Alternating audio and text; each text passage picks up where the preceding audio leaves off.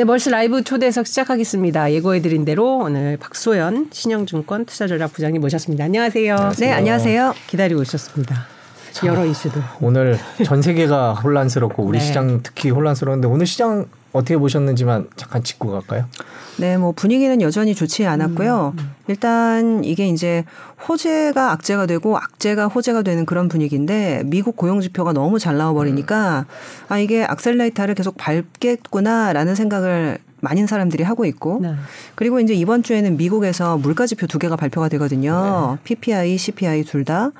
근데 이제 두려운 거죠. 이렇게 되니까. 아, 이게 대놓고 금리 인상 더 하겠다라고 얘기를 하게 되면 결국에는 주식 더 빠지고 채권 금리 더 올라가고 그러면 어딘가라도 피해 있어야 되겠구나라는 생각에 전반적으로 이제 파는 분위기가 좀 강해지는 그래서 하여튼 분위기는 좋지 않았습니다. 네. 네. 우리 내일 금통위가 있는데 뭐 시장 예상은 그 총재가 이제 예고했을 때는 전부 0.25였는데 그 후에 시장 상황이 많이 달라져가지고 부장님 개인적으로는 어떻게 좀 보트를 하세요? 뭐 지금은 50bp 올린다라고 음. 봐야 될 것 같아요. 음. 왜냐하면 이게 사실 우리나라 상황 때문에 올리는 부분보다는 결국 이제 한미 금리 차 그리고 미국이 지금 11월 초에 75bp를 거의 할 걸로 예상이 되고 있기 때문에 이 상황에서 우리가 미국은 못 따라가더라도 비슷하게는 가야 통화가 더 약세로 가는 거를 방지할 수가 있거든요. 그래서 이제 아마 하는 총재께서도 고민이 많으시겠지만은 지금 그럴 수밖에 없는 상황으로 읽힙니다. 만약에 이제 25bp만 하게 되면 사실 이게 시장에 좀 부정적인 시그널을 줄 수도 있거든요. 아마 뒤에서 말씀드리겠지만은 영국 같은 경우가 사실 통화 정책은 아니지만 감세 정책을 하겠다라고 하면서 자본시장이 난리가 났는데 이 상황에서 정부가 뭘 하겠다고 하는 게 오히려 좀 마이너스가 되는 상황이거든요. 그래서 지금 이제 50bp를 아마 올릴 거로 저희는 보고 있고요. 근데 이제 이런 상황들 때문에 좀 경기가 사실 침체로 가는 것 이상으로 지금 모종의 어떤 신용 압박, 크레딧 리스크가 좀 있지 않을까라고 해서 걱정을 해서 아마 당국에서도 모니터링을 많이 하고 있는 걸로 알고 있습니다. 네. 그 신용위기 부분은 또 조금 이따가 얘기하면서 짚어보겠습니다. 자, 이제 그 부장님 모셔서 저희가 이제 러시아와 우크라이나 사태에 대해서 쭉 이렇게 팔로우업을 해왔는데 그 사이에 계속해서 하여튼 전황은 계속 확대되고 더 악화되고 있습니다. 어, 크림대교 뭐 폭파된 지 이틀 만인 10일에 이제 이제 보복 공격이죠. 러시아가 키우를 비롯해서 전역을 공격을 했습니다. 그러니까 뭐 이제 굉장히 자존심을 구긴 푸틴이 어떤 핵 위협까지 시사했다 이런 식으로 이제 언론들은 많이 해석을 하고 있는데 이 부분에 대해서 어떻게 좀 해석을 하고 시장 반응에 대해서 어떻게 보십니까? 최근 외신 보도를 보니까 푸틴이 좀 궁지에 몰린 부분은 분명히 있는 것 같더라고요. 왜냐하면 이제 부분 동원령을 내린다라고 이제 한 몇 주 전에 얘기를 했는데 그 이후에 젊은이들이 러시아를 탈출하는 행렬들이 굉장히 많다라고 해서 대대적으로 보도가 많이 됐거든요. 그러니까 이 얘기는 어떻게 보면 사실 50년, 60년이 흘렀는데 예전엔 러시아를 위해서 목숨을 바치겠다. 뭐 이렇게 얘기하는 젊은이들이 많았을 수 있지만 지금 이제 SNS, SNS를 통해서 그리고 이제 뭐 해외 뉴스를 통해서 지금 현재 이 전쟁을 세계가 어떻게 보고 있는지 다들 알고 있거든요. 그러다 보니까 뭐 이게 내 목숨을 푸틴을 위해서 버리는 게 사실 옳지 않다라는 생각을 하면서 이제 도망가는 사람들도 많아지는 거고 그리고 그럼에도 불구하고 전쟁에서 좀 승리를 한다라고 하면 면이 쓰는데 지금 아시겠지만은 뭐 우크라이나 지금 동부에서도 지금 완전히 밀려가고 있는 상황이고. 그래서 저는 좀 사실 한 1, 2주 전에는 아, 이쯤 되면 뭔가 이제 휴전에 좀 실마리를 찾지 않을까라고 생각을 했어요. 근데 이제 앞불사 아니겠구나라고 생각했던 좀 계기가 이번에 국방장관이 바뀌었습니다. 음. 그 사실 기존의 국방, 국방장관이 이제 푸틴의 오른팔이라고 얘기가 되는 사람이었는데 이제 그 사람을 교체해가지고 딴 사람을 앉혔더라고요. 그래서 이제 그 사람의 어떤 좀 캐릭터를 보면 향후의 전황의 방향을 예측해 볼 수가 있는데 안타깝게도 그동안 그 있었던 전쟁에서 아주 비인도적인 어떤 살상 무기를 썼기로 아주 유명한 사람으로 예, 지금 예, 얘기가 되고 있습니다. 그래서 이제 이 사람을 국방장관에 앉힌 거는 어떤 이유겠느냐. 결국에는 이제 많이들 언론에서 말씀을 하고 계시지만은 전술핵을 쓰기 위한 하나의 좀 전초전으로서 아주 이제 극단적인 성향을 가진 국방장관을 앉힌 게 아니냐라는 얘기가 좀 있고요. 그 상황에서 우크라이나가 지금 크림반도와 러시아를 잇는 지금 대교를 폭파하게 되니까 그 대교라는 게 그냥 다리가 아니거든요. 아시겠지만 예. 그렇죠. 상징적이기도 하고 음. 그리고 이제 러시아의 병력과 물자를 크림반도에 날라서 예, 이제 보급로 역할을 하게 되는 다리이기 때문에 이게 파괴가 됐다라는 거는 결국 이제 크림반도에 대한 어떤 좀 점유권 그리고 이제 어떤 영속성 이런 것들이 파괴됐다라는 상징적인 의미가 있기 때문에 사실 시장에서는 우크라이나가 이겨가는 거를 좀 좋아할 수는 없는 상황까지도 가고 있는 거죠. 왜냐하면 푸틴이 좀 이게 어뭐 궁지에 몰리게 되면 쥐가 고양이를 민다 뭐 이런 얘기가 있는데 지금 사실 그런 상황으로 가고 있는 게 아닌가 걱정스럽기 때문에 금융시장도 마냥 좋다라고 하기는 어려운 상황입니다. 그 뭐 그러면 안 되겠지만 또 뭐 그럴 가능성에 대해서는 전문가들 사이의 의견이 엇갈리지만 뭐 예를 들면 핵, 핵을 쓰겠다라고 위협을 하고요. 그 실제로 핵을 쓴다거나 뭐 이럴 경우엔 금융시장에 충격이 크겠죠. 어, 당연히 사실 클 수밖에 없을 것 같고요. 근데 이제 큰 이유에 대해서 좀 생각을 해봐야 될 것 같아요. 일단 아시겠지만은 이제 2차 세계대전 이후 그리고 이제 쿠바 핵 위험 이후에는 실질적으로 이제 핵이라는 게 전술핵조차도 실제 이제 사용이 실전에서 된 적은 없었다. 근데 이제 이번에 사실은 사용이 됐을 경우에 사람들이 받을 심리적인 충격 그런 것도 있겠죠.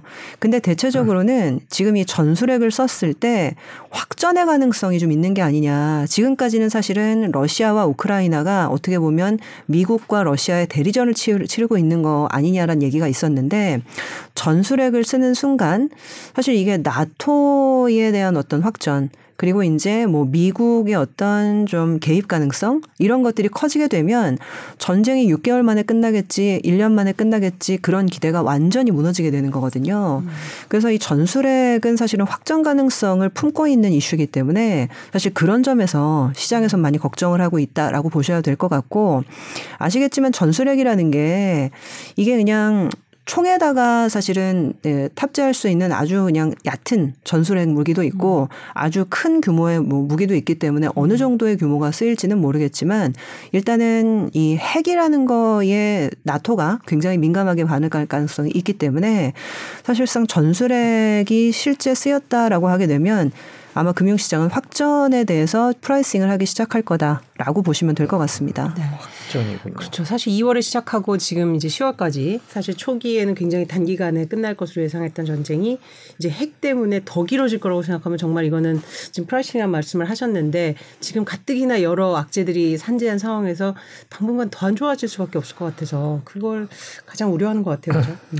그 73년도에 있었던 이제 그 사, 제4차 중동 전쟁 그거를 많이 비교를 하시거든요. 왜냐하면 이제 70년대 인플레이션도 사실상 그 중동 전쟁에서 비롯됐던 부분이 있기 때문에 근데 그 4차 중동 전쟁을 이제 요음 키프르라고 얘기를 합니다. 그래서 그 요음 키프르 전쟁이 사실상 지금과는 조금 달랐던 게 아주 극단적인 대치를 하긴 했지만 그 당시 금방 끝났거든요. 예, 뭐 사실 거의 한 일주일, 이주일 정도 만에 음. 네, 금방 끝났기 때문에 실질적으로 공급망에 주는 차질이 그렇게 크진 않았고 그리고 이제 뭐 석유 수출을 중단하기로 했다 하더라도 전쟁이 금방 끝났기 때문에 73년도 시장은 되게 안 좋았지만 또 74년도 시장은 또 이제 금세 회복이 됐었습니다. 근데 이번 같은 경우에도 시장이 이제 그걸 좀 바라고 있는 거죠. 인플레이션이 풀리면 모든 문제가 하나하나 다 깨끗하게 풀릴 거라고 생각을 하고 있기 때문에 러우 전쟁이 휴전으로만 간다라고 하면 아마 폭발적인 반응이 아마 있을 수도 있을 것 같습니다. 근데 만약에 이번에 이제 전술핵 논란들이 있는데 그게 시장의 바람과는 완전 반대로 확전으로 가게 되면 사실상 장기화 그리고 뭐 74년도에 있었던 뭐 일시적인 반등이라도 사실 없을 수 있기 때문에 저희도 뭐 예단하기는 굉장히 힘든 상황이긴 하지만 좀 면밀하게 살피고 있는 상태입니다. 푸틴의 행보를 예측 불가능하다는 게 가장 불확실성인 것 같아요. 그래서 사실 이제 그동안은 좀 우호국이라고 일컬어졌던 중국도 사실 조금 냉담한 태도를 보이고 있고 그리고 러시아산 원유 사실 수십 배 더 늘렸던 인도도 최근에는 조금 선 긋는 발언을 하고 있고 이렇게 이제 국제적으로 좀 고립이 더 심화가 되면 푸틴이 물러설 가능성이 좀 더 있을지 아니면 아까 우려하셨던 대로 오히려 더 쥐가 고양이를 무는 형국으로 전, 전개할 가능성이 높을지 어떻게 보십니까? 음.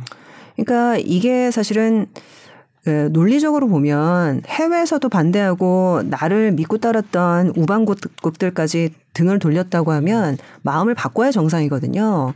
근데 지금까지 이제 푸틴의 어떤 행보로 봤을 때는 사실상 국내에서도 궁지에 몰려 있는 상황이기 때문에 성과를 내야 그리고 이제 휴전을 한다 하더라도 성과를 내고 휴전을 해야 뭔가 이제 면이 서고 본인의 어떤 입지를 다질 수가 있는 상황이기 때문에 지금 상황에서는 사실 포기하기가 굉장히 어려운 거죠. 만약에라도 러시아 내에서 이제 쿠데타가 일어나가지고 푸틴을 끌어내리는 상황이 온다라고 하면 모를까 아마 자발적으로 사실은 휴전을 택할 가능성은 지금으로서는 사실 굉장히 낮다라고 보이고 어, 그러다 보니까 지금 사실은 이 러시아 우크라이나 전쟁이 겨울 동안에는 LNG 가격이 많이 오를 가능성이 높거든요. 그리고 이제 유가도 많이 오를 가능성이 높고 난방용 수요 때문에 그러다 보니까 겨울이 지나서 일단 전황이 전개되는 것들을 보면 봄 정도에는 좀 바뀌지 않을까라는 생각들을 좀 하시는 분들이 있는 것 같아요. 저도 그거를 좀 기대를 하고 있고요. 왜냐하면 작년, 아, 작년이 아니죠. 올해 초죠. 지금 2월 말 정도부터 이제 개전이 됐기 때문에 내년 봄바람이 불 때쯤이면 정확하게 1년이 됩니다. 근데 이제 1년 정도 지나게 되면 성과가 없다라고 했을 때 겨울도 지나가니까 뭔가 이제 휴전에 대한 좀 실마리를 찾을 수 있는 시점이기도 하고요. 근데 만약에 뭐 전술핵이나 이런 것들이 실제 실제 쓰이게 되면 휴전으로 가는 거는 이제 물 건너 가는 거기 때문에 음, 지금 굉장히 중요한 기로에 있다라고 보시면 됩니다. 지금 뭐 인도랑 중국 얘기를 얼핏 여쭤봤는데 지금 러시아 경제 상황은 어떤 상황입니까? 지금 사실 처음에는 예, 루블화가 굉장히 강세로 가고 그리고 이제 원유 천연가스가 굉장히 좀 비싸게 팔려 나갔기 때문에 처음에는 사실 굉장히 좋았었어요. 근데 아시겠지만 요번에 이제 원유와 지금 가스에 대해서 수출 가격에 캡을 씌운다라는 음, 것들을 지금 상한제. 네, 상한제를 추진을 하고 있기 때문에 이 상한제를 추진하면서 수출은 하는데 실제로 이익을 내기 어려운 상황들에 좀 몰리고 있는 거죠. 음. 그리고 금융 제재 상황이 좀 오래 가게 되면서 러시아도 사실은 쉽지는 않은 상황이고 그러다 보니까 내부에서는 푸틴한테 마음을 좀 돌리기를 바라는 좀 온건주의자들이 분명히 있고요. 근데 이제 푸틴은 이대로 물러나면 죽도 밥도 안 되기 때문에 고집을 부리고 있는 상황이고 근데 아마 지금 이 상황이 좀 길어지면 길어질수록 견디기는 좀 어려울 가능성은 있습니다. 네. 그 러시아산 가스, 그러니까 러시아 때문에 이제 유럽이 이제 굉장히 좀 혹독한 겨울을 맞을 것으로 예고되고 있는데 그러면 유럽이 그동안 저장해놨던 그런 저 에너지 이런 것으로 올 겨울을 좀 잘 버티면 아까 말씀하신 그 2월 말쯤에 조금 러우 전쟁의 변수가 될 수 있을까요? 응? 뭐 요번 겨울 같은 경우가 지금 예, 유럽 쪽 각 저장고 상황을 보면 겨울에 써야 될 가스를 한 85% 정도까지는 이미 비축을 했다 하더라고요. 그래서 굉장히 다행스럽게도 요번 겨울은 날 수 있다라고 얘기를 하고 있어요. 그런 것들 보면 겨울에 아마도 천연가스 가격이 추가로 급등하거나 내지는 유가가 이제 문제가 될 소지는 거의 없다라고 보여지고요. 그렇게 되면 이게 이제 푸틴 입장에서도 장기화가 뻔히 눈에 보이는데 뭐 이거를 이제 고집을 할지 아니면은 이제 모종에 좀 협상을 할지 아마 그때쯤이면 실마리가 좀 나올 것 같고 근데 말씀하신 것처럼 그 시나리오도 있긴 한데 만약에라도 방금 말씀드렸던 전술핵 음. 이런 상황들이 나오게 되면 이거는 완전히 다른 국면으로 전개가 되는 거기 때문에 요번 겨울을 조용히 잘 놔야 되겠죠. 그렇죠. 네. 가장 그러니까 유럽 경제 우리 얘기 많이 했는데 영국은 이제 따로 이제 따로 얘기를 하고 그러니까 독일이 가장 위험하다. 뭐 이탈리아 뭐 좀 각국의 경제를 어떻게 좀 판단하고 계세요? 실제로 외신 보다 보니까 음. 지금 독일이 굉장히 안 좋더라고요. 그러니까 왜냐하면 독일이 대부분 이제 제조업 베이스의 나라라는 거는 다 아실 텐데 독일의 재련 공장 문 닫았다 음. 내지는 제지 공장 셧다운했다 왜냐면 전기료가 너무 비싸가지고 네. 지금 공장이 돌아갈 수 없는 상황이다라는 얘기가 아주 많더라고요.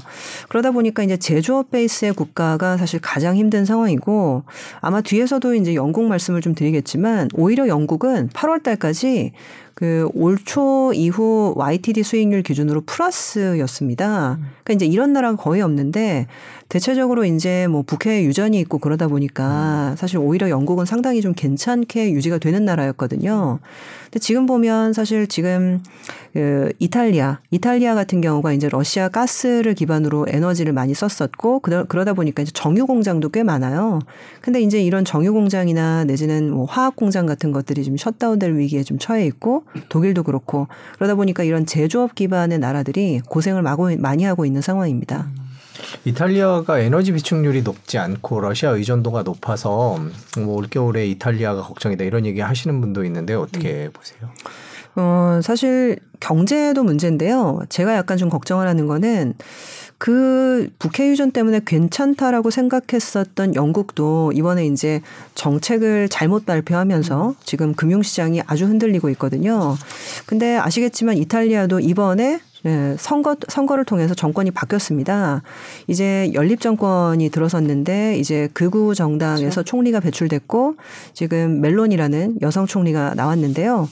중요한 거는 이 여성 총리의 그 전반적인 제 이 정책 자체가 재정을 많이 쓰자라는 얘기들을 많이 하고 있거든요.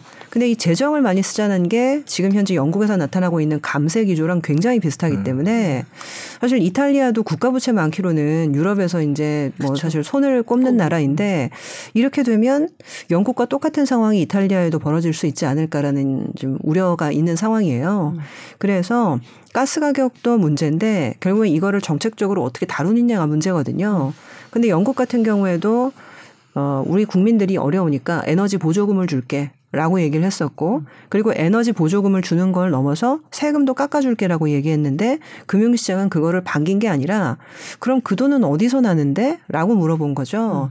근데 이제 그 돈이 당연히 채권을 찍어서 나는 돈이었기 때문에 채권 금리가 급등하는 현상들이 좀 벌어졌고 이탈리아 같은 경우에도 동일한 현상이 반복될 수 있다라고 얘기를 좀 많이 하고 있어서 해외에서는 이탈리아 채권 시장을 좀 면밀하게 보고 있는 상태입니다. 네. 자, 뭐 어차피 영국 얘기를 하셨으니까 그렇죠. 저희가 영국 얘기를 해 보겠습니다. 저희 오늘 8시 뉴스에서도 영국 얘기가 네. 톱달나게 들어 있던데요. 자, 영국이 뭐가 문제인지 왜 이렇게 갑자기 음. 불거졌는지 한번 쭉 설명을 해 주시면 좋을 것 같아요. 네. 뭐 사실 영국 자체가 뭔가 뭘 잘못했고 이렇다고 하기보다 음. 이게 아까 말씀드렸듯이 8월까지는 주식시장도 굉장히 좋았거든요. 북해 유전이 있기 때문에 오히려 에너지 자립도는 굉장히 높았다고 생각을 했었고 그리고 아시겠지만 세계적인 광산 기업 1, 2위가 전부 다 영국에 있어요. 그래서 이제 리오틴토 그다음에 BHP 예, 실질적으로 그래서 영국은 지금 뭐 증시도 굉장히 견조했지만 기본적으로 인플레이션 했지 특히 이제 에너지와 내지는 네, 광물에 있어서는 자립도가 굉장히 높을 수 있는 그런 포지션입니다. 음. 근데 이제 최근 보니까 그 브렉시트 이후로 지금 좋아진 것도 있고 나빠진 것도 있는데 브렉시트 이후로 인플레이션에 취약한 구조가 되어버렸다라는 얘기들이 있더라고요. 어떤 말씀이냐면은 기본적으로 일단은 인구 유입이 많게 되면 이민자들이 유입되다 보니까 노동 비용이 굉장히 싸집니다. 그러다 보니까 임금이 올라가는 것들을 좀 방지할 수가 있고요. 근데 이 브렉시트 이후로 노동자들이 대거 빠져나가게 되면서 일을 할 사람이 없다 보니까 실제 임금 상승률이 굉장히 높아진 거죠. 그러다 보니까 이 브렉시트가 인플레이션을 좀 부추겼다라는 분석이 있고요. 그리고 이제 두 번째는 유럽연합에서 이탈을 하다 보니까 수입품의 가격이 더 높아지는 좀 예, 현상이. 예, 아, 현상이 음. 있었던 거예요. 그러다 보니까 이 브렉시트가 사실상 좋은 점이 있고 나쁜 점이 있는데 나쁜 점이 인플레이션 환경에서 더 부각되어 버린 거죠. 그래서 올 초까지는 잘 견디다가 이 인플레이션을 어떻게 컨트롤할까 정부가 고민을 많이 했는데 이번에 이제 내각이 바뀌다 보니까 우리는 감세로 가겠어라고 얘기를 한 게 발단이 된 거죠. 그렇죠. 아시겠지만 지금 이 영국의 이제 여성 총리 예, 트루스 총리 자체는 마가렛 대처를 표방을 하면서 지금 나도 레이건 같은 뭐 내지 신자유주의 이런 것들을 하겠다라고 얘기를 많이 하고 있거든요. 그래서 이번에 지금 정책적으로 실수를 한 게 아니냐라는 비판이 굉장히 많음에도 불구하고 감세는 철회하겠다. 라고 얘기를 한 뒤에서도 계속 의회 연설을 하면서 그래도 감세는 좋은 정책이다. 우리는 감세를 계속 고려하고 있다. 이런 식으로 얘기를 하고 있거든요. 성장을 이끌겠다. 이제 그런 그렇죠. 네. 그러니까 이제 성장을 하는 거는 좋은데 성장을 어떻게 이끌 거냐라는 정책에서 감세를 택한 거예요. 근데 사실 성장을 택하는 거에는 꼭 이제 조세 정책만 있는 건 아니거든요. 예를 들면 비조세 정책. 뭐 미국 같은 경우에 이제 IRA나 이런 것들이 사실은 대표적인 비조세 정책인데 실질적으로 이제 규제를 통해서 regulation을 바꿔서 이걸 통해서 기업 활동을 유도하는 방식이기 때문에 이거는 사실 재정 부담이 훨씬 덜한 방식이거든요. 네. 근데 이제 이런 것들을 택하지 않고 어 예전에 마가릿 대처가 했던 것처럼 레이건이 했던 것처럼 감세를 통해서 성장률을 제고하겠다. 근데 이런 사실은 방식이 인플레이션이 지금 활황일 때는 통하지를 않는 거죠. 오히려 돈을 풀겠다고 하는 정책이기 때문에 인플레이션에 더 불을 붙이는 전략으로 시장에서는 생각을 하는 거고 그러다 보니까 이게 아, 좋은 정책이 어떤 환경에서는 나쁜 정책이 되기도 하기 때문에 그런 부분에 지금 영국에 좀 아킬레스건이 있다라고 보시면 될 것 같습니다. 지금 쭉 정리해 주셨습니다. 그래서 그러다 보니까 결과가 파운드가 급락하고 국제금리 급등하고 시장에는 대굴러 났다. 그래서 이제 어떤 파운드화 사태로까지 이제 명명이 됐었는데 이제 IMF까지 이제 뛰어들어서 어? 사실 철회를 촉구했고 어, 이게 이렇게 전 세계가, 그러니까 어느 어떤 한 국가의 이런 정책에 전 세계가 이렇게 반응한 것도 드문 것 같아요. 사실은 뭐 잘못했다라고 이제 지적은 할 수 있지만 이렇게까지 반응한 것에 대해서 어떤 사람들은 야, 미국이 이제 굉장히 유럽에 대해서 배나라 감나라 하려는 그런 뚜렷한 의지를 보인 거다. 이런 얘기를 하는 것도 있고 그 IMF의 개입에 대해서는 부장님 어떻게 보셨어요? 뭐 사실 어떤 의도에서 네. 얘기했는지 제가 정확하게는 알 수는 음. 없는데 이게 파급될까봐 걱정을 많이 한것 음. 같아요. 예를 들면 지금 제가 이제 방금 말씀드렸던 것처럼 감세를 하겠다는 게 채권 시장한테는 아주 안 좋은 시그널이 된 거거든요. 근데 지금 모든 나라가 다 경제가 어렵기 때문에 음. 이 정책이 사실은 성공하게 되면 나도 감세할래, 나도 감세할래. 다른 나라들이 다 따라할 수 있는데 그렇게 되면 미국이 금리를 올리는 와중에 채권 시장이 파열음이 나게 되는 약간 부정적인 효과가 더 증폭될 수가 있는 거거든요. 그래서 어떻게 보면 미국은 금리를 올리는데 사고가 안 나기를 바라는 마음이 있는 거고, 근데 이 금리를 올리는 상황에서 다른 나라가 이런 얘기를 해버리니까 사실 좀 난처했던 거 아닌가 그런 생각들이 좀 들어요. 사실 방금 말씀드렸던 것처럼 이태리가 아마 따라하고 싶을 거고, 어, 다른 나라들도 사실은 따라하고 싶은 나라들이 꽤 많을 거거든요. 왜냐하면 정치인들은 좀 포퓰리즘 그렇죠. 이런 것들이 굉장히 음. 잘 먹히기 때문에 이번에 이제 브라질 같은 경우도 룰라가 지금 이제 뭐 재선을 이제 한 상황이기 때문에 재선을 이제 한다고. 그래서 지금 이 이런 정책들이 좀 유행을 했을 때 채권 시장의 파급력이 굉장히 커질 수 있기 때문에 우려를 했다라고 보고 있고 지금 근데 참 걱정스러운 게 어제 영국 영란은행이 추가적으로 대책을 내놨거든요. 네.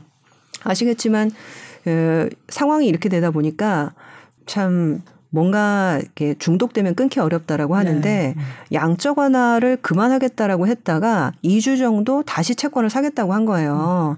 그래가지고 돈을 줄이겠다고 했다가 다시 푸는 정책이니까 사실 안 좋은 정책인데 어쩔 수가 없었겠죠.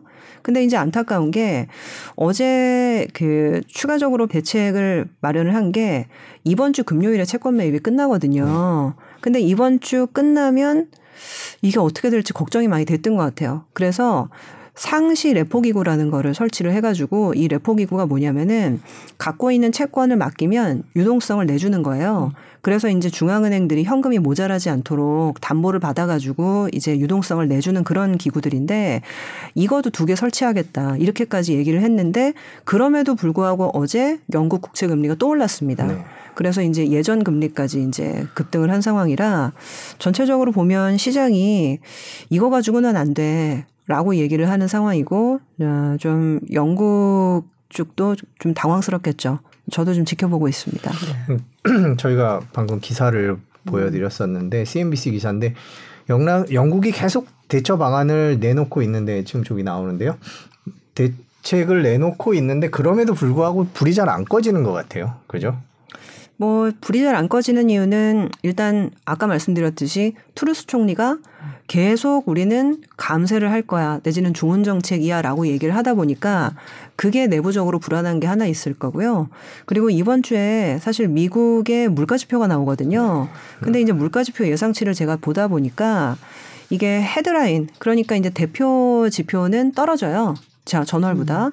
근데 코어 지표라고 해서 핵심 물가 지표. 그러니까 이제 변동성 높은 것들은 다 빼고 정말 핵심적인 물가 지표를 코어라고 하는데 그 코어 지표는 비슷하거나 올라갑니다. 그러다 보니까 영국이 아무리 이거를 이제 가라앉히려고 해도 가장 키를 쥐고 있는 미국에서 물가 지표가 높이 나오고 계속 긴축을 한다라고 얘기해 버리면 다 소용이 없는 상황들이 될 수가 있기 때문에 아마 그 부분들을 좀 우려하는 게 아닌가 생각이 좀 듭니다. 네. 요새 영국도 그렇고 유럽에서 이제 굉장히 시위들이 많잖아요. 보면 이렇게 못 살겠다 뭐 이런 거고 사실 보면서 아까 부장님 말씀하셨지만 영국도 보면 에너지 비용이 너무 비싸졌다 이렇게 얘기를 하거든요. 근데 이렇게 유전도 있고 에너지원이 있는 나라가 단순히 그 브렉시트로 인한 어떤 그 인플레 영향을 고스란히 받는다고 해도 이렇게 독일, 프랑스처럼 에너지 값이 올라가는 이유는 뭘까 이런 궁금증이 문득 들거든요. 그 사실 북해 유전이 있기는 해도요. 네. 그 실질적으로 영국은 순수입 국가였더라고요. 아. 그래서 실질적으로는 북해 유전이 있어도 예, 내부에서 이제 쓰는 에너지 원이나 이런 것들을 다 조달을 못 하기 때문에 어, 해외에서 많이 이제 순수입을 하는 그런 포지션이었습니다. 음. 그러다 보니까 이제 더 올라간 부분이 있고 그리고 이제 파운드화가 급락을 하다 보니까 그렇죠. 더욱더 이제 수입 가격을 부추긴 측면들도 있고요. 음. 그래서 사실 이런 부분들이 단순하게 이제 경제가 어려운 것들이 아니라 최근에 아마 보셨겠지만은 영국 연금 펀드들이 어 정말 큰 일이 날 뻔 했었거든요. 그 2008년도 그 리만 브로더스 파산 때 그 그때 당시 상황을 다룬 영화들이 굉장히 많아요. 네. 빅쇼도 있고. 근데 이제 그때 영화를 딱 보면은요. 그 리만 파산 한 일주일 전부터 중앙은행 장들이랑 내지는 이제 뭐 이렇게 각 아이비들 헤드들이 다 모여가지고 막 긴급 회의를 하는 장면들이 엄청 나오거든요. 그러면서 이제 뭐 이거를 아, 죽여 살려 내지는 뭐 지원을 해줘야 돼 말아야 돼. 근데 그 일들이 이번에 영란은행에서 똑같이 일어났어요. 그 실제 보니까 우리나라는 은행이 보통 이제 대출을 하게 되면 그 예대 그 예금과 이제 예금을 담보로 이제 대출을 하고 그리고 이제 투자를 할 때도 레버리지 같은 것들을 크게 쓰지 않거든요. 금융 당국에서 이거를 크게 모니터링을 하고 있기 때문에 근데 영국이랑 유럽에서는 금리가 제로가 된 지 너무 오래되기도 했고 그리고 유럽 같은 경우 사실 마이너스 금리였기 때문에 연금 펀드가 운영을 할 때 실제 레버리지를 4배에서 7배 정도 썼다고 하더라고요. 음. 아시겠지만은 주식에 대한 레버리지가 아니라 채권에 대한 레버리지를 쓴 건데 그러다 보니까 이번에 사실은 채권 금리가 급등을 하면서 이게 만약에 4배 레버리지를 썼다고 상상을 해 보실게요. 그러면은 이제 100이라는 그 뭐 전체 규모의 채권을 사기 위해서 25 정도만 현금을 보유하고 나머지는 레버리지를 쓴 건데 이렇게 되면 가격이 25%가 떨어지면 전체 포지션이 그냥 날아가 버리는 겁니다. 근데 중요한 게 최근에 어떤 채권 금리 변동성 거진 그 이상으로 벌어졌기 때문에 그 화요일부터 지지난주 화요일부터 영국의 연금 펀드 담당자들이 영란은행한테 계속 메일을 썼대요. 음. 당장 회의를 소집해 달라. 오늘 개입하지 않으면은 당신들의 소중한 내지는 우리들의 소중한 연금 자산이 다 날아가게 생겼으니까 바로 회의를 해야 된다. 근데 화요일에도 그 이메일을 받고서 묵묵부답이었다 하더라고요. 그래가지고 이제 오후에도 계속 연락을 해가지고 지금 난리나게 생겼으니까 지금 가만히 있을 때가 아니다라고 해가지고 수요일 날 아침에 겨우 모여가지고 얼마나 심각한 상황인지를 브리핑을 받고 그날 대책을 발표했었다 하더라고요. 음. 그래서 이제 그 막전 막후 내용들을 좀 보도받은 사람들이 대체적으로 다 아, 이거 2008년이랑 너무 비슷한 거 아니냐? 음. 이런 얘기들도 좀 많이 했고요. 음. 근데 일단은 좀 사전에 개입을 해서 어떻게 이제 급한 불을 끄기는 했는데 지금 이런 일들이 영국 이외의 국가에서 벌어지지 않으라는 법은 없는 거 아니냐 이런 얘기들이 많이 있는 상황이고요. 저도 뭐 이제 뭐 불안감이나 이런 것들을 좀 증폭시키고자 하는 말씀을 드리는 것이 아니라 현재 지금 벌어지고 있는 상황에 대해서 시장이 많이 불안해하고 있다. 음. 그런 것들을 네, 좀 네, 소개를 드렸습니다. 뭐 금융 불안 쪽으로 얘기를 하셨으니까 저희가 이 회사 얘기를 안 할 수가 없는데 크레딧 스위스 얘기를 아, 좀 네네. 해봐야 될 것 같아요. 지금 며칠 동안 계속 얘기가 나왔는데 크레딧 스위스는 지금 상황이 어떤가요? 어떤 회사인지 먼저 좀 아, 말씀해 네. 주시면 좋을 것 같아요. 크레딧 스위스는 일단 스위스계 은행이고요. 일단 기본적으로 자산 관리로 굉장히 유명한데 투자은행 부분을 좀 한 최근 한 10년간 많이 성장을 시켜가지고 사실상 이 투자은행 부문에서 크게 이제 문제가 지금 발생을 한 상황입니다. 약간 좀 설명을 드리면은요, 드리면은요, 2008년도 리만 파산 때도 가장 손실을 안 입었을 정도로 아주 건전한 은행이었었어요. 근데 최근 한 5, 6년 정도 사례를 보시 게 되면요. 사기를 굉장히 많이 당합니다. 예를 들면 그 CEO가 굉장히 자주 바뀌는 경우에는 내부 통제가 잘 안 되는 경우들이 있는데 어 이 최고 경영진들이 아주 많이 바뀌었거든요. 그래서 제가 이제 어떤 좀 사기 사건들이 좀 있었나라고 생각을 해 보니까 그 최근에는 이제 그린실이라고 해가지고 그 유럽의 유명 핀테크 업체를 표방했었던 사례가들이 있었어요. 이 사실 그린실이라는 뭐 핀테크 업체라고 했지만 사실상은 이게 어음깡을 하는 회사였는데 그 어음깡을 우리가 편리하게 해주겠다 플랫폼을 통해서. 근데 이 회사가 사실상 비즈니스가 잘 되지 않고 있음에도 불구하고 이거를 속여가지고 대출을 받았다가 그거를 완전히 상각을 하게 됐고요. 아, 완전 떼어서. 네. 그리고 이제 한국계 헤지펀드라고 해서 빌황이라고 네. 아마 네. 유명한데 그 사람이 운영했던 아케고스라는 펀드가 있습니다. 네. 여기에서도 사실은 포지션이 청산되면서 여기에서도 손실을 입었었고요. 그리고 이제 가장 유명한 사건이 모잠비크의 참치 채권 사건이라고 있습니다. 너무 재밌네. 네, 이게 이제 참치 채권이라고 하니까 이게 뭐지라고 했는데 이런 사건이 있었더라고요. 모잠비크의 전직 재무장관이에요. 근데 이 전직 재무장관이 일단은 보통은 이제 전직이라도 영향력이 있는 경우가 많기 때문에 내가 그 현직 대통령을 설득을 해서 해양 산업을 하려고 한다. 그래서 이제 참치 조업 산업이에요. 그래서 해양 산업을 할 건데 이 해양 산업에 필요한 어떤 자금이 필요하니까 너네가 나를 도와달라. 그래가지고 투자를 하면은 내가 뭐 수익금은 뭐 8.5% 정도를 매년 분배를 하고 뭐 내지는 뭐몇년 이후에는 상환을 하고 이렇게 구조를 짜가지고 투자를 받았던 거죠. 근데 중요한 거는 사실은 이게 모잠비크의 해양 산업 특히 이제 참치 조업 산업에 뭐 쓰일 거라고 생각을 해가지고 배도 사고 그러려고 많이 했던 것 같더라고요. 근데 이게 전부 다 그쪽에는 전혀 투자가 안 되고 딴 이상한 데 투자가 돼가지고요. 사실상은 거의 이 프로젝트가 완전히 상각이 돼버립니다.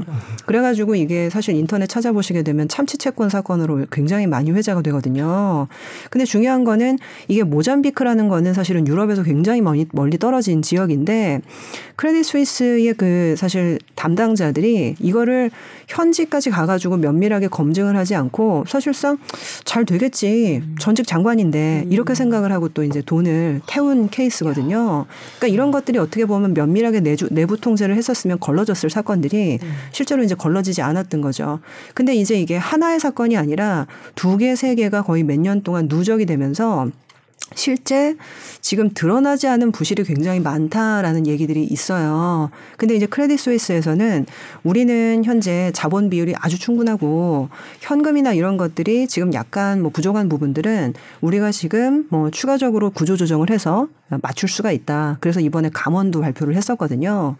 근데 시장에서는 사실 지금까지 손실 본 거 우리가 얼마인지 다 아는데 그게 단순하게 구조 조정하고 감원해 가지고 될 수 있는 수준이야? 라고 생각하면서 계속 믿지 못하고 있는 사건, 사, 상, 상태이고요. 그래서 지난주에는 그 크레딧 스위스가 그러면 내가 채권 바이백도 해줄게.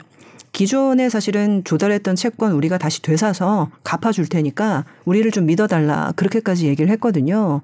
근데 이제 그럼에도 불구하고 지금 가라앉지 않고 있는 상태이고요. 보통은 이 은행에 대한 어떤 이 금융시장의 신용도를 볼 때 CDS 프리미엄 이 회사가 망했을 때 내가 돌려받을 수 있는 보험료를 이제 CDS 프리미엄이라고 얘기를 하는데 그 프리미엄이 계속 올라가고 있습니다. 결국에는 이 좀 잘못될 수 있는 거 아니야라고 생각을 하는 사람들이 굉장히 많다는 얘기이고요. 그래서 저도 사실 이게 시스템 리스크로 발전할 수 있으면 아마 자, 당국이 선제적으로 개입하는 경우가 많기 때문에 뭐 그렇게까지 위험한 사태로 벌어지지는 않지 않을까라고 생각은 하고 있지만 일단은 이게 한 번 벌어지게 되면 다른 영역으로 파급 효과가 있을 수가 있기 때문에 일단은 좀 지켜봐야 될 사안으로 생각을 하고 있습니다. 이렇게 참치 채권. 네, 참치 채권 국내- 사기 당할 정도면 아니 국내 가짜 수산업자 얘기가 떠올라요. 사실 그 사건도 통로는 비슷해요. 거기도 전직 장관이라고 그러셨고 여기도 사선 국회의원이거든요. 네. 그러니까 그 수산업자의 말을 믿지 않 그냥 가서 현, 실사를 안 하고 어찌 보면은 아 이 사람이 얘기하니까 뭐 이런 식으로 됐던 건데 세계적인 은행이 그렇죠. 사건 사고에 나올 만한 사기를 규모, 당했는데 규모는 다르지만 어쨌든 그러면 믿기 힘들 음. 것 같긴 해요. 근데 저희가 이제 영국 연금 얘기도 했고 크레딧 네. 스위스 얘기도 했는데 만일 이런 금융기관들의 문제가 생긴다라고 음. 하면 우리가 걱정해야 될 건 어떤 걸까요? 지금 뭐 전쟁도 계속 있고 인플레이션도 있고 금리 인상도 있고 여기에 금융위기까지 터진다 이러면 어떤 시나리오 음. 최악이지만 최악의 경우에 어떤 시나리오가 가능할까요?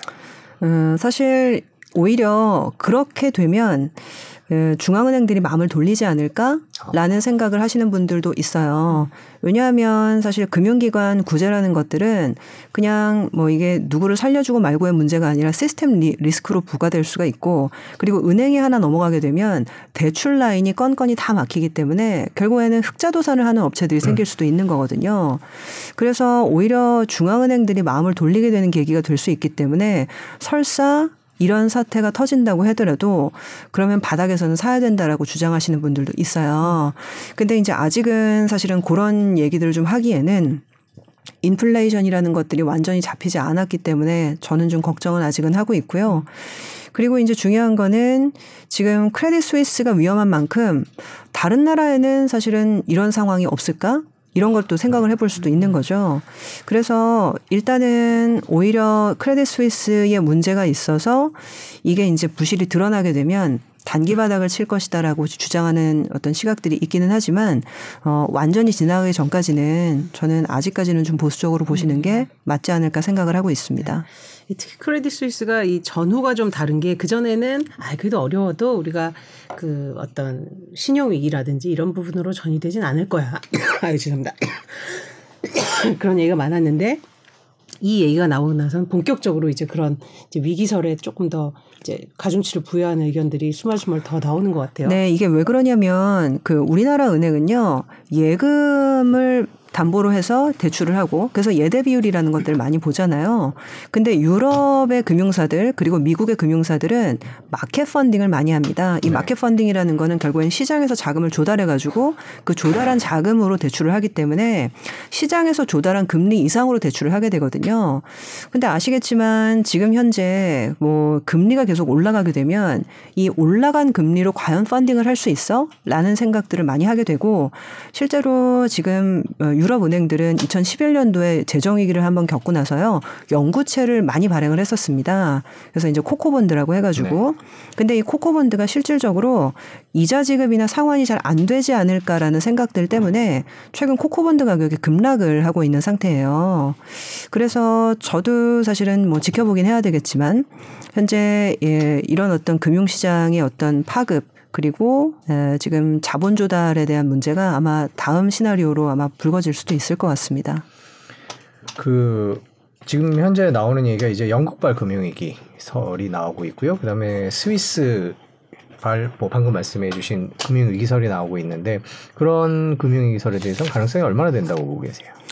아, 근데 뭐 저도 예상할 수는 없고요. 그리고 이제 금융위기라는 것들은 실제 실체가 있어도 내지는 금융 당국에서 선제적으로 조치를 하게 되면 충분히 막을 수 있는 경우도 있고 그리고 2008년도 같은 경우는 막으려고 했지만 막아지지 않았던 이유가 파생 상품이 너무 많았다 보니까 이 파생 금융 상품 때문에 사실 금융 시장에서 손쓸 수도 없이 빠른 속도로 망가진 게 있었거든요. 근데 지금 같은 경우에는 2011년도 그리고 2008년도 이후로 파생 상품에 대해서는 좀 철저하게 감시 감독을 하고 있는 상황이라서 뭐 2008년도와 같은 약간 그런 상황들은 저는 생각은 안 하고 있습니다. 근데 이제 다만 금리가 올라가면서 사실 나타나는 어떤 나비 효과라는 것들이 분명히 있기 때문에 음 일단은 좀 지나치게 좀 낙관적인 시각보다는 계속 경계적인 시각은 가져야 된다라는 정도는 말씀드리도록 하겠습니다. 네, 지금 저희가 러시아와 유럽 얘기에 40분을 썼습니다. 영국까지. 예, 영국까지 그 했습니다. 원래 저희가 미국, 중국도 있는데 미국은 요거 하나만 짚어보고 중국 얘기로 가겠습니다. 사실 지금 중앙은행 이 변심할 수 있다 이런 표현도 해주셨는데 이제 연준에 대한 뭐 그래 뭐 갈 때까지 가, 뭐 단호한 의지를 표하고 있고 뭐 이런 건 알겠는데 최근 들어서는 조금 본격적으로 연준에 대한 공격 포인트 예, 저희가 자료를 준비했는데 네. 잠깐 한번 보시죠. 저게 예, 마이클 버리가 얘기를 했죠. 뭐 기사가 많이 나오고 있고요. 이제 뭐 여러 가지 경제 위기를 초래하는 거 아니냐 이런 얘기가 있고 1970년대 연준이 아니라 1930년대 대공황을 초래했던 1930년대 연준이 되고 싶은 거냐 뭐 이런 식으로 얘기했고요. 또 네. 예, 캐시우드, 캐시우드 같은 경우는 특히 이제 금리 인상에 불리한 그런 종목들을 많이 보유하고 있기 때문에 더 그럴 것 같기도 하고 아니면 또 근원적인 또 비판 포인트가 있을 수도 있을 텐데요. 네. 그 사실 저희도 중앙은행의 그런 뭐 음. 입김에 전 세계가 이제 영향을 받고 있는 상황인데 좀 분위기를 보세요. 어떠세요? 이게 확실히 조금 톤이 달라졌나요? 아니면 기존에 아니면 있던- 언론 미국 음. 언론에서 저런 얘기들만 이렇게 돋보이게 부각을 하는 건가요? 어, 근데 그 실질적으로 많이 늘어난 거는 같아요. 네. 특히 뭐 지금 보면은 세계 석학이라고 얘기되는 뭐 폴 크루그만 네. 이런 사람들도 이제는 물가가 떨어지기 시작을 했는데 조금 이제 선회를 할 때다 이런 얘기들을 칼럼에서 많이 하시더라고요. 그러니까 그 이유는 제가 보기에는 미국은 사실 굉장히 좀 셀피쉬, 아, 이기적인 사실은 정책을 많이 펼치는 국가이기 때문에 자국의 경제가 조금 휘청인다 내지는 자국 경제가 힘들다라고 하면 그때 선회를 하거든요. 근데 상반기까지는 모든 지표가 너무 좋아서 사실상 다른 나라들이 힘들다라고 해도 선회할 이유가 전혀 없었습니다.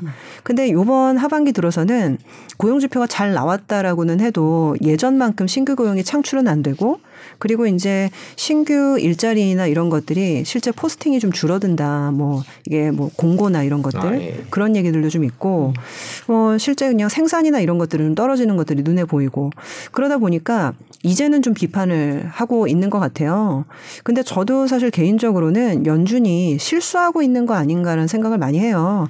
이게 왜 그러냐면 첫 번째는 모든 사람은 이제 과거의 어떤 잘잘못에 얽매여서 지금 살아가게 되는데 작년에 인플레이션에 대해서 오판을 했던 어떤 책임감 때문에 파월이 지나치게 집착을 하고 있는 게 아닌가? 중앙은행들도 그렇고 그게 하나가 있고요. 그리고 두 번째는 70년대에 어떤 볼코가 했던 것처럼 우리도 담대하게 나가야 된다. 자꾸 이제 그렇게 얘기를 하는데 사실 70년대랑 지금 명백하게 다른 상황이 하나가 있거든요. 사실 부채입니다. 70년대에는요, 유럽도 그렇고, 뭐 한국도 그렇고, 미국도 그렇고, 부채 비율 같은 거 조사를 해보면 GDP 대비 30, 40, 50%가 안 돼요. 그러니까 그때는 사실은 부채 비율이 굉장히 낮았기 때문에 금리를 올리면 정말 죽일 놈 살릴 놈 해도요. 그래도 허리띠 졸라매고 그냥 절약하면서 살아가는 겁니다. 근데 지금 같은 경우에는 지금 뭐 유럽 같은 경우 부채 비율 150% 이상인 나라가 허다하고 뭐 우리나라 같은 경우도 지금 뭐 가계 부채 얘기 많이 나오고 있고 미국도 사실 한 번 금융위기 겹치긴 했지만은 국가 부채 비율은 GDP 대비 130%거든요. 근데 이런 상황에서 금리를 이 속도로 올린다라는 거는 사실 자살 행위이자 사실은 타 국가들의 금융 안정성을 해치는 부분이거든요.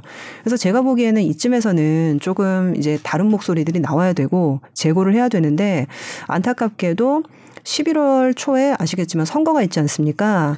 그래서 이 선거 때문에 사실 좀 방향 전환을 못 하고 있는 게 아닌가 생각이 좀 들고 왜냐하면 인플레이션을 잡겠다라는 어떤 의지 표현을 해야 되기 때문에 그래서 이제 저희 채권 담당이랑도 자주 얘기를 하는데 선거날이랑 FOMC가 어디가 앞이야? 라고 제가 물어봤어요, 네. 지난번에. 그랬더니 부장님 안타깝게도 FOMC가 앞입니다. 앞입니다. 이렇게 얘기를 하더라고요. 그래가지고, 아유, 선거가 좀 앞이고 FOMC가 뒤였으면 조금 바뀌었을래나 하면서 허허 웃었는데, 이번에 아시겠지만 앞에 있는 이벤트가 FOMC입니다. 네. 그렇게 되기 때문에 사실 FOMC에서 75bp를 강경하게 올리면서 인플레이션을 잡으려는 어떤 노력을 보여줄 가능성이 좀 있지 않나 그런 압박도 좀 있을 거고. 근데 그래서 오히려 선거가 끝나면 이게 이제 12월에는 75가 아니라 50bp 올린다라는 얘기가 많잖아요. 그리고 제가 오늘 오면서도 확인을 해봤더니 내년도는 아마 두 번 정도 올릴 것 같은데 두 번 다 baby step 25bp씩 올리는 거로 되어, 되어 있더라고요. 그래서 일단 시장에서는 아마도 11월 이후에 조금 나아지지 않을까? 그런 기대감을 좀 많이 가질 것 같기는 해요. 근데 이제 뭐 그렇다 하더라도 제가 약간 좀 찜찜한 부분은 그겁니다. 그러면 방향을 바꾸는데 금리가 내리나? 라고 생각하면 약간 이제 그게 아닐 수도 있거든요. 이게 다들 피봇, 피봇 얘기하는데 피봇이 두 가지가 있어요. 올리다가 내리는 이거는 사실 제가 보기에는 아주 빅 피봇일 것 같고요. 올리다가 그냥 더 이상 덜안 올리- 올리고 덜 올리거나 안 올리는. 네, 그냥 유지하는 거죠. 음. 이건 사실 미니 피봇인데 제가 보기에는 사실 미니 피봇이면 이거는 좋아할 게 못 됩니다. 왜냐하면 지금 금리 수준이 너무 올라갔잖아요. 미국 30년 만기 모기지 채권의 지금 금리가 6.8이더라고요. 그리고 우리나라 같은 경우에도 뭐 카카오뱅크 마통은 5.5네 뭐 내지는 실질적으로 지금 대 주택 대 대출 금리가 뭐 6이네 7이네 얘기 나오는데 그 금리가 유지가 사실 되는 거거든요. 근데 어 그런 얘기 하시는 분이 있더라고요. 대부분의 금융위기는 금리를 올릴 때 일어나지 않는다. 금리를 올린 금리를 유지할 때 그 유지가 되는 금리를 못 견뎌서 튕겨서 나가는 주체들이 있는데 그 금리가 유지가 될 때를 훨씬 더 잘 모니터링 해야 된다. 그런 얘기가 있는데 하여튼 지금 보면 사실 내년도에 그 금리가 유지가 됐을 때가 좀 더 걱정되는 부분이 있는 거죠. 네. 좀 중요한 말씀이네요. 결국 인플레이션이 어떻게 가느냐의 문제일 텐데 CPI 발표를 앞두고 있는데 뭐 시장 전망은 어떻습니까 시장에서? 뭐 당분간은 사실 좋다고 하기 말씀을 그러니까 말씀을 드- 드리기가 어려울 것 같고요. 사실 뭐 인플레이션도 그렇고 러시아 우크라이나 정황도 그렇고 그리고 이제 뭐 예, 전반적인 어떤 경제 상황도 계속 안 좋고 그래서 뭐 아까 말씀을 잠깐 드리긴 했지만 내년도 봄바람이 불 때쯤이면 그 전쟁에 대해서도 뭔가 실마리가 좀 나올 수 있고 그리고 공교 롭게도 그 시점이 현재 선물 시장 예상상 연준의 금리 인상이 종료되는 시점이긴 하거든요. 그래서 그 3월 달 만약에라도 러시아 우크라이나 전쟁이 모종의 어떤 실마리가 나오게 되면 아마 그 다음부터는 굉장히 파워풀하게 움직일 수 있습니다. 그래서 오히려 지금 사실 좀 예, 선제적으로 움직이는 것보다는 조금 기다려서 때를 보는 게 훨씬 더 좀 현명한 투자 방식이 아닌가 그런 생각을 하고 있어요. 10월, 11월, 12월, 1월, 2월 한참 네. 생각보다 좀 겨울- 오래 남았죠. 겨울을 넘겨야 되는 거네요. 진짜 심리적으로도 좀 겨울이 되는 그런 국면이 아닐까라는 생각을 또 해봅니다. 특히 이제 말씀하셨지만 11월이 이제 전 세계적으로 정치적 이벤트도 같이 몰려 있기 때문에 그런 측면에서 이제 더 불확실한 것 같고요. 네, 정치적 이벤트 얘기했으니까 이제 네. 중국으로 중국을 가보겠습니다. 사실 이 중국만도 사실 뭐 부장님하고 한 시간을 얘기할 수도 있는데 궁금한 포인트 오늘 또 짚어보고 싶은 게 있어서 이번 주말에 시작되죠. 네, 시작되는데 당대회 20차 당 대회를 16일에 이제 개막을 합니다. 어, 지난 5년간 당의 성취 정리하고 현재 정세 또 당의 임무에 대해서 이제 논의하는 그런 행사인데 경제적인 측면의 변화는 어떤 걸 예상하십니까?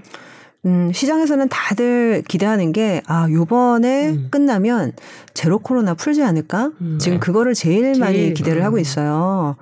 근데 분위기는 사실은 내년까지는 안 푼다. 그러니까 내년이라는 건 내년 아주 연말이 아니라요. 내년 3월에 전인대가 있거든요. 적어도 전인대는 끝나야 될 것 같다라는 게 대체적인 견해인 것 같습니다. 그래서 왜 전인대라고 보냐라는 것들을 봤더니 네. 일단 첫 번째는 지금 시진핑의 어떤 직함이 공식적으로 세 개예요. 근데 요번에 지금 예, 가을에 결정되는 거는요. 총석이 연임입니다. 근데 내년도 3월에 예, 실제 연임이 되는 거는 예, 국가주석이거든요. 그래서 어떻게 보면 실제로 총석에 연임했어도 국가주석에 대한 연임이 실제 오피셜하게 결정되는 거는 내년 봄이기 때문에 그 이후에 대체적으로 풀어도 풀 거다라는 시각들이 좀 있는 것 같더라고요. 그리고 이제 두 번째는 만약에 지금 풀었을 때 뭐가 달라지는데 예를 들면 중국은 지금 경기는 안 좋아도요 상대적으로 편안하거든요. 왜냐하면 올해 유일하게 금리를 내린 나라이고요.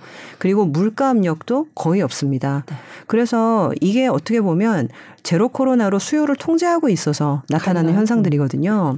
근데 만약에 제가 중국의 어떤 정책 당국자라고 하면 지금 제로 코로나 푼다라고 하게 되면 수요가 15억 인민들이 소비를 하게 되면 엄청나게 올라오겠죠.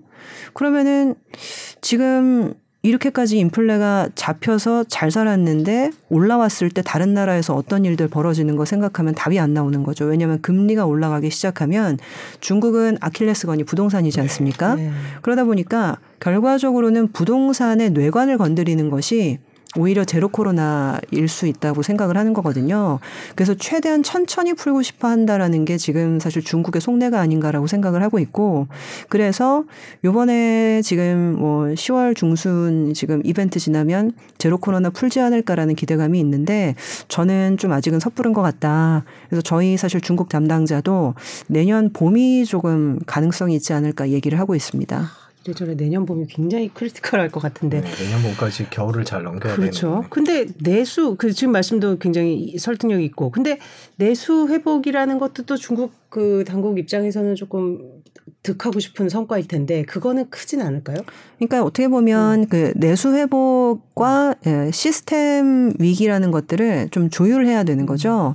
예를 들면 내수를 회복한다라고 해서 부동산이 문제가 생기면 이거는 사실 소탐대시라는 결과이기 때문에 제가 보기에 는 사실 무리해서 수요를 부양하려고 하지는 않을 것 같고 그리고 제가 보기에는 중국은 사실은 지금 내수보다는 자급자족이 훨씬 더 중요할 것 같아요. 아시겠지만 이번에 뭐 미국이 중국한테 반도체 장비 전면 수출 금지를 내걸었잖아요. 그렇게 되면서 중국 입장에서는 사실 지금 인민들 먹고 사는 거 그런 게 문제가 아니라 기술 자급자족을 빨리 이룩해서 우리나라가 사실 미국에 이제 저, 뭐 중국이 이제 뭐 미국에 이제 대적할 수 있는 기술력을 확보하는 게 굉장히 중요하다 이렇게 생각을 할 가능성이 있거든요. 그래서 내수나 내지는 소비가 제1 과제인가 공산당에게 안 그럴 가능성이 있다는 거죠. 그래서 이제 제로 코로나의 좀, 좀 완화 이런 부분들은 아직까지는 큰 기대는 안 하고 있는 상태입니다. 네. 부동산 언급해 주셨으니까 궁금한데 지금 뭐 꽁꽁 얼어붙었다. 뭐 그 후에 이제 뭐 부채 문제 뭐 막고 있다 하는데 지금 현재 상황은 좀 부동산 위기는 어떻게 진단하세요? 어, 사실 뭐 크게 해결된 거는 없는데요. 그래도 지금 정부에서 지금 채권 차환 발행이나 이런 것들을 무조건 도와주라라고 얘기를 하면서 지방 정부 쪽에 채권 차환 발행은 좀 진행이 되고 있는 것 같고요. 그리고 이렇게 무조건적으로 결국 이 사이트 사이트당 지금 건설이 지연 예, 지연되지 않고 진행이 되려면 돈이 있어야 되는데 그것들을 이제 지방 정부 채권 차환 발행을 통해서 집어 넣어주라고 얘기를 하고 있는 것 같아요. 그래서 이제 공사 대금이 이제 지불이 되게 되면 정상 진행이 되는 거고 그리고 정상 진행이 되는 거를 보면 그 동안에 이제 그 아파트를 분양받기로 했던 그 사람들이 나 돈 못 내겠다라고 해가지고 이제 상환금을 안 내고 있는 게 또 문제였는데 뭐 그 건설 현장에 돈이 들어가는 걸 보면 나도 상환하겠다라고 나타날 수가 있는 거니까 이거는 이제 풀릴 수 있는 거죠. 근데 중요한 거는 그러려면 좀 시간이 약간 걸리기 때문에 아직까지는 뭐 이게 완전히 어, 좀 가라앉았다라고 보기는 좀 어렵고요. 결국에는 중국도 내년도에는 금리나 이런 부분들이 오를 수 있는 여지도 분명히 있고 그리고 이제 물가나 이런 것들도 올해는 잡혔다고 하지만 완전히 잡혔다라고 보기에는 아직 좀 이런 부분이 있기 때문에 아시겠지만 지금 위안화가 7.2 정도까지 올라가면서 우리나라가 환희 악세로 가면서 물가가 더 작된 측면이 있는데 중국도 사실 비슷한 문제가 분명히 있거든요. 그래서 중국도 지금 7.2 위안을 사수하기 위해서 굉장히 노력을 하고 있는 걸로 알고 있습니다. 지금 중국 내수 시장은 상황이 어떤 상황인가요? 뭐 자동차나 뭐 이런 것들에 대해서 뭐 좋다 나쁘다 여러 가지 얘기들이. 어, 지금 중국 내수 시장은요. 나쁘지는 않은데 이게 양극화가 음. 아주 심각한 상태인 것 같더라고요.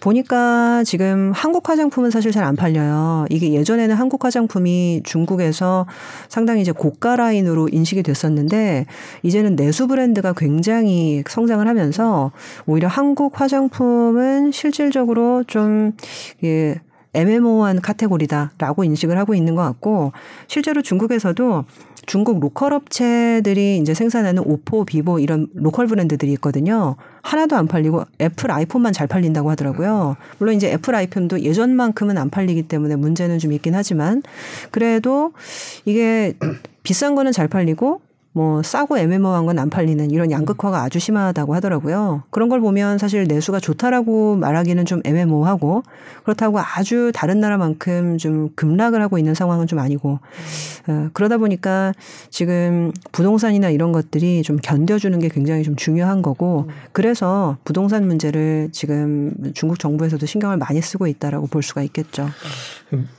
미중 갈등 얘기를 안 할 수가 없는데요. 뭐 아까 말씀해 주셨지만 미국의 압박이 계속되고 있는 상황이고 이제 중국이 또 그거 받아치고 이러면서 더 커지는 거 아니냐. 특히 이제 타이완 문제도 있고요. 이게 뭐 세계 최고 최대 규모 두 나라 경제 두 나라가 부딪히면 결국에 가뜩이나 어려운데 더 어려워지는 거 아니냐라는 예상이 있는데 이번에 연임 이후에 미중 갈등은 어떻게 전개될 거라고 보십니까?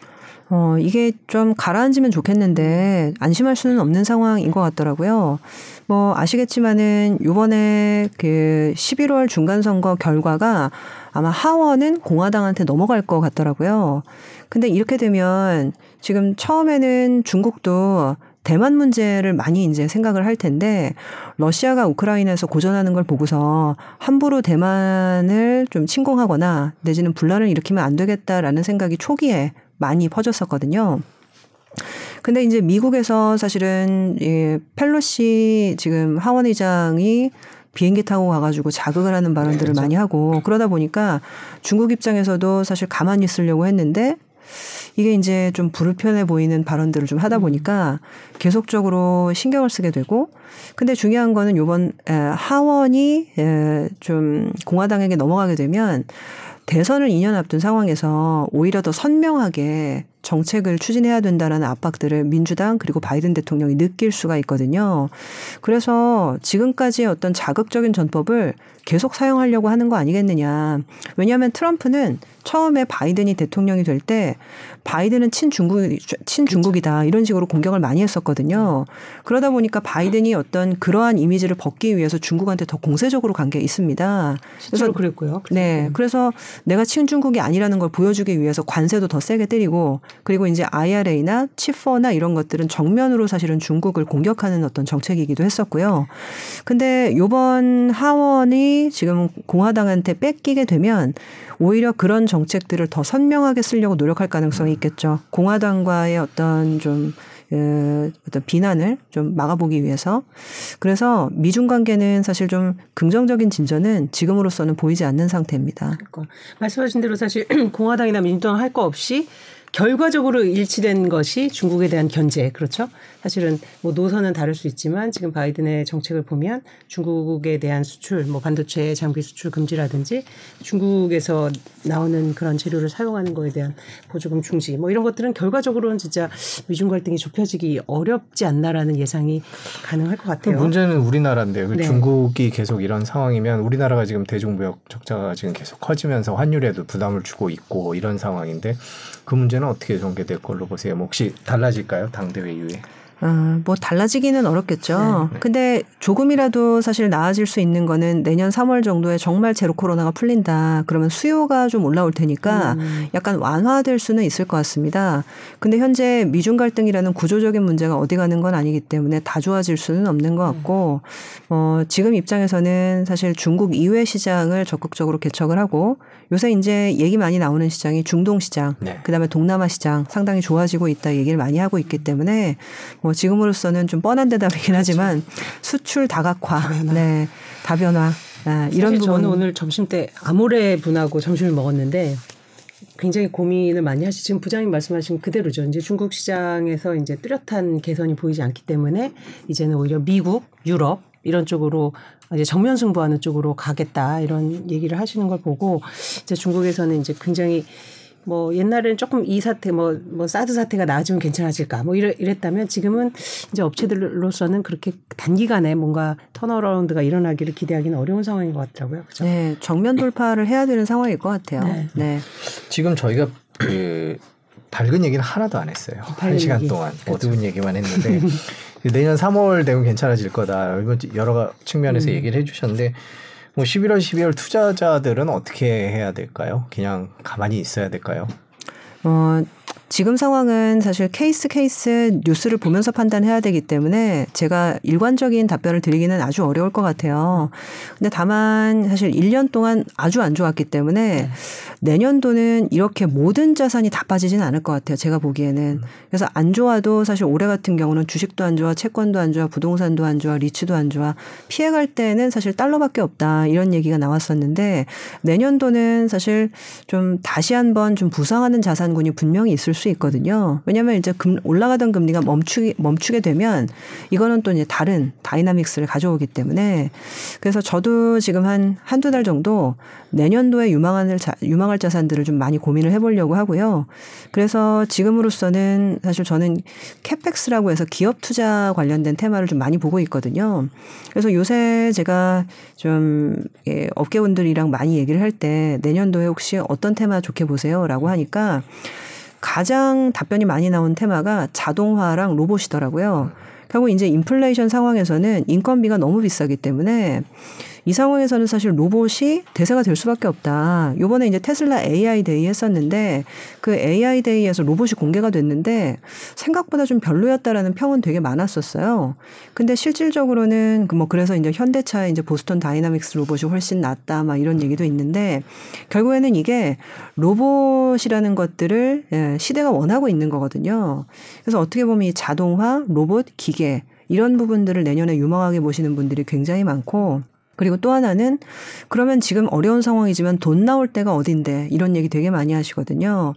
근데 유일하게 지금 돈이 나올 수 있는 데가 사실 원자재 부국들이거든요. 특히 이제 사우디 11월 달에 이제 네옴시티 같은 것들 지금 이제 수주한 것들 결과 발표한다라고 해가지고 지금 우리나라 건설사들도 굉장히 바쁘다고 알고 있는데 현재 그걸 돈 나올 시장이 어딘가라는 부분에 대해서도 저는 굉장히 흥미로운 주제라고 생각을 해요.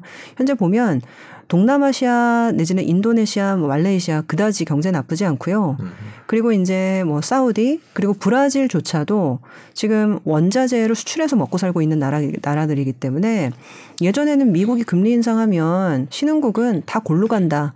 이거를 거의 뭐 성경처럼 받아들였었거든요. 근데 지금 사실 상황 보면 꼭 그렇지가 않아요. 왜냐하면 원자재가 인플레이션을 해지할 수 있기 때문에 그래서 좀 dynamics가 달라지는 부분이 있기 때문에 내년도에는 좀 이런 나라에 내지는 이런 나라에 수출하는 기업들의 기회 요인이 있지 않을까 그렇게 생각을 하고 있어서 생각보다는 좀 피해갈 수 있는 구석들이 나올 수 있을 것 같습니다. 네.